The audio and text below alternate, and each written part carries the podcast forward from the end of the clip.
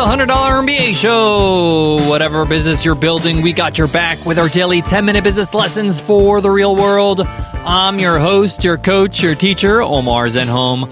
I'm also the co founder of the $100 MBA, a complete business training and community online. If you're looking to get started, if you're looking to validate your business idea, check out our free seven part video course on idea validation over at 100mba.net free hyphen course. There's a slash in there 100mba.net slash free hyphen course. We also have free guides on our site, five for you to download. We want to see you win. In today's episode, you will learn should you go deep or wide with your business relationships? As an entrepreneur, your relationships mean a lot. The people that you meet, the relationships you build, who you get to know really makes a difference. But the question that a lot of entrepreneurs have is should I try to meet as many people as possible, widen my network as fast as possible, or should I choose certain people to get deep with? And what I mean by that is having a more meaningful relationship with them, trying to get a little bit more closer, or having more of a stronger relationship with a few entrepreneurs. How do you decide and what do you do? And that's what we talk about in today's episode. So let's get down to business. Today's episode of the $100 MBA show is sponsored by Acuity Scheduling, our favorite scheduling app on the internet. That's because they make it super easy for people to book you for your time. If you're a service based business, whether you're a doctor, a lawyer, a plumber, a hairdresser, a massage therapist, your clients need to book you and they need to do it easily. With Acuity Scheduling, they make it super simple. And with their 45 day free trial for $100 MBA listeners, you can't go wrong. Give them a try over at acuityscheduling.com slash MBA. That's A-C-U-I-T-Y scheduling.com slash MBA. So in today's lesson, we'll be discussing if you should go deep or wide with your business relationships. When it comes to business relationships, a lot of people kind of cringe and say, oh, I can't stand networking, and I feel a little bit slimy. I can definitely relate, and that's how I felt when I first got started – but then I realized I'm just making friends. I'm making friends with people that are like minded, that get my language, that get my life, that get what I do as an entrepreneur. Now, some people you're going to click with a lot better than others, and that's just human nature. But in my opinion, you're not going to find these people unless you make an effort to meet them. So, my answer to this question is both. You should go wide and deep.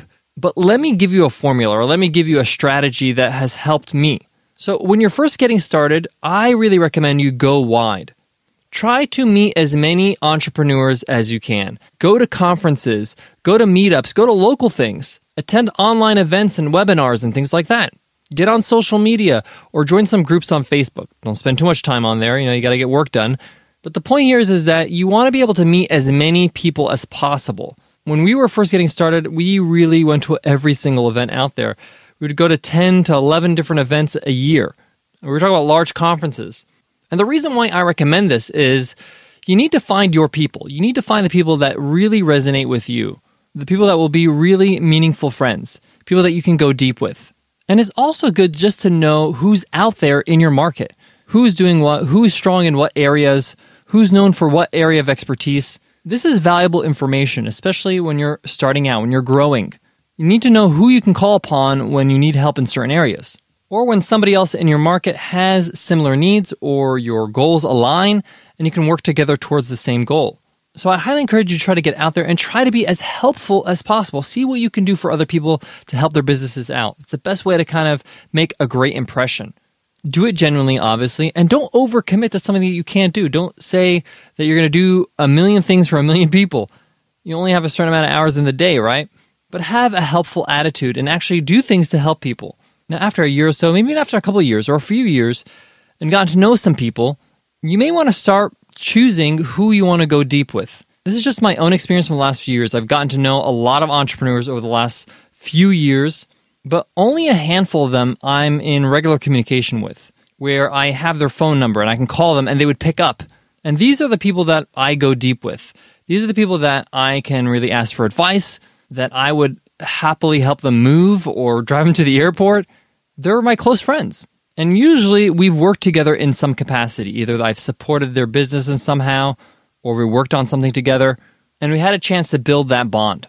Now, I find it very useful to have these deeper relationships because you get more out of a relationship when you invest. I don't mean this in a selfish way.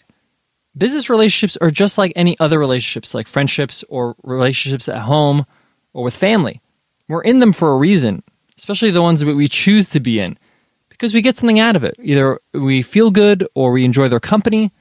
There's some sort of internal incentive. And for me, when it comes to business relationships, I just like to be around people that are supportive, that help me as an entrepreneur. I like to help other people too, to support them. I also like to be around people that keep me in the right state of mind. And these are the people I choose to go deep with in relationships. And it's an investment because it takes time to, to have a deep relationship with somebody.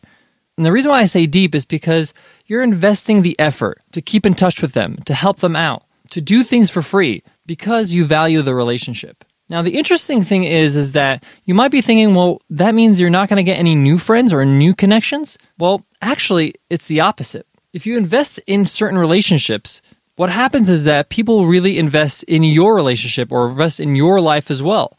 And they'll start to introduce you to other people.